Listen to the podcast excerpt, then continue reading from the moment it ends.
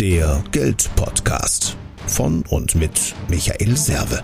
Für mehr finanzielle Gestaltungsfreiheit und einfach genügend Geld auf dem Konto.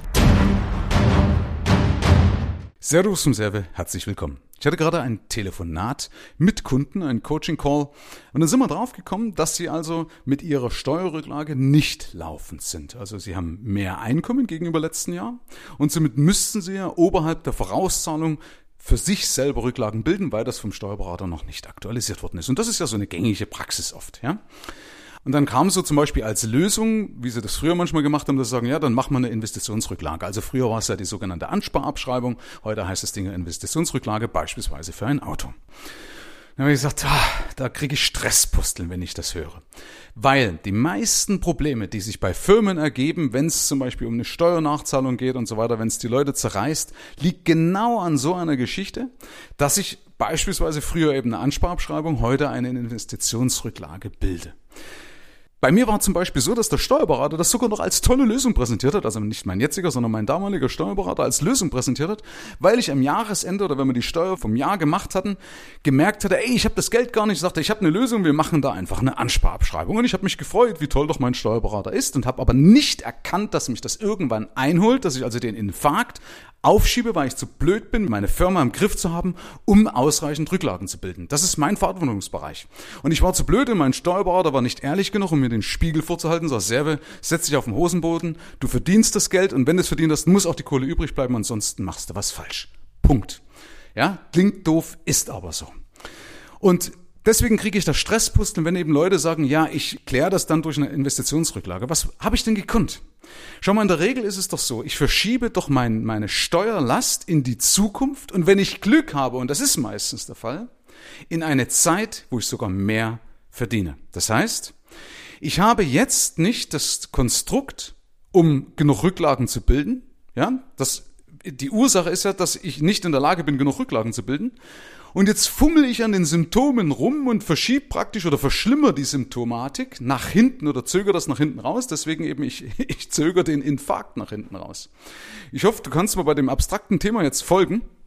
Aber ich wollte darüber eine Folge machen, weil es so wichtig ist. Weil so viele Firmen genau an dem Punkt schauen und die sagen, ja, dann mache ich doch schnell noch eine Investitionsrücklage. Weißt du, man kann ein bisschen spielen. Ich habe jetzt beispielsweise dieses Jahr ein großes Coaching-Programm gekauft, das habe da richtig Geld nochmal hingelegt ähm, und wusste dadurch, durch diese Neupositionierung, dass ich etwas weniger Einnahmen habe. Das heißt, hier haben wir damit in 2018, also im Vorjahr, eine Rücklage mit reingenommen, weil das Geld ja sowieso schon geflossen ist. Achtung, das ist die einzige Ausnahme, was ich als Unternehmer raten würde. Ich darf natürlich keine steuerliche Beratung machen, um Gottes Willen. Aber das ist das einzige, was ich raten würde. Wenn die Zahlung schon geflossen ist, dass ich dann das natürlich im Vorjahr berücksichtigen kann. Das ist so ein Punkt. Ich bin ja sowieso im Spitzensteuersatz. Das heißt, ich kann eh nichts falsch machen. Okay? Das ist übrigens der zweite Punkt. Meine Bilanz und alles ist schon fertig. Ja, das ist jetzt schon alles fertig. Wir sind sogar später dran, weil Ziel für mich ist immer, dass im März schon alles fertig ist. Soweit versuche ich bei meinem Steuerberater Gas zu geben. Also das übrigens als, auch als Anmerkung. Gib Gas, dass es laufend ist. Übrigens ist das Teil meines Coaching-Programms, dass man das im Griff hat. Also nochmal zusammenfassend.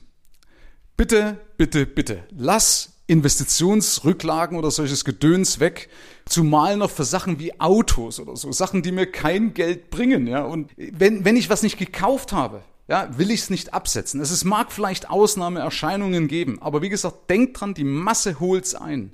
Irgendwann holt dich der ganze, Entschuldigung, der ganze Scheiß ein. Und deswegen halte ich nichts davon. Das sind keine Steuersparmodelle, das sind Unternehmensvernichtungsmodelle in meinen Augen, weil eben erfahrungsgemäß so viele Leute dran scheitern oder dran gescheitert sind. Deswegen ist ja schon mal gut, dass diese Ansparabschreibung weg ist. Ja, äh, Auch alleine dann hast du unter Umständen noch eine Zinsnachzahlung ans Finanzamt und so weiter und so fort. Also wer sich mal näher damit beschäftigt, Nee, das ist, irgendwann muss es ja wieder auflösen oder das Auto kaufen. Und wenn ich doch noch nicht mal das Cash hatte, um meine Steuern zu bezahlen, ja, wie will ich denn das Auto kaufen?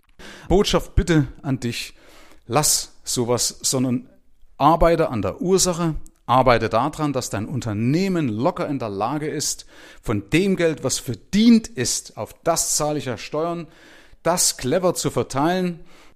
Also wenn du in der Lage bist, das alleine zu lösen, ist gut. Wenn nicht, darfst du dich natürlich auch gerne an mich wenden. Äh, über meine Homepage oder irgendwo findest du die Möglichkeit, Kontakt mit mir aufzunehmen und wir haben dann auf jeden Fall auch die entsprechende Lösung für dich.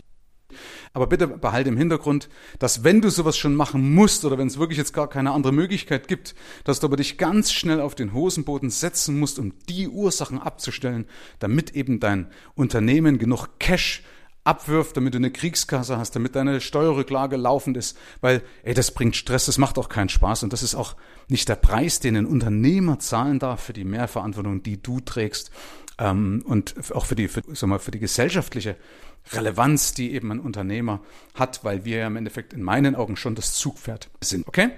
Also schau, dass du genug Rücklagen bildest, dass du genug Cash aufbaust, dass du an die Ursache angehst, dass du solche Dinge wie eine Investitionsrücklage beispielsweise für ein Auto nicht brauchst, weil das ist ein Tod, ein Infarkt, den du nur aufschiebst und der kommt meistens genau dann, wenn du ihn überhaupt nicht brauchst. Herzlichen Dank fürs Rein und Hinhören. Ab hier liegt's an dir. Bis zum nächsten Gig. Dein Michael Serve, Deutschlands Fuck You Moneymaker. Mehr Informationen findest du im Internet unter mehrvomgeld.de.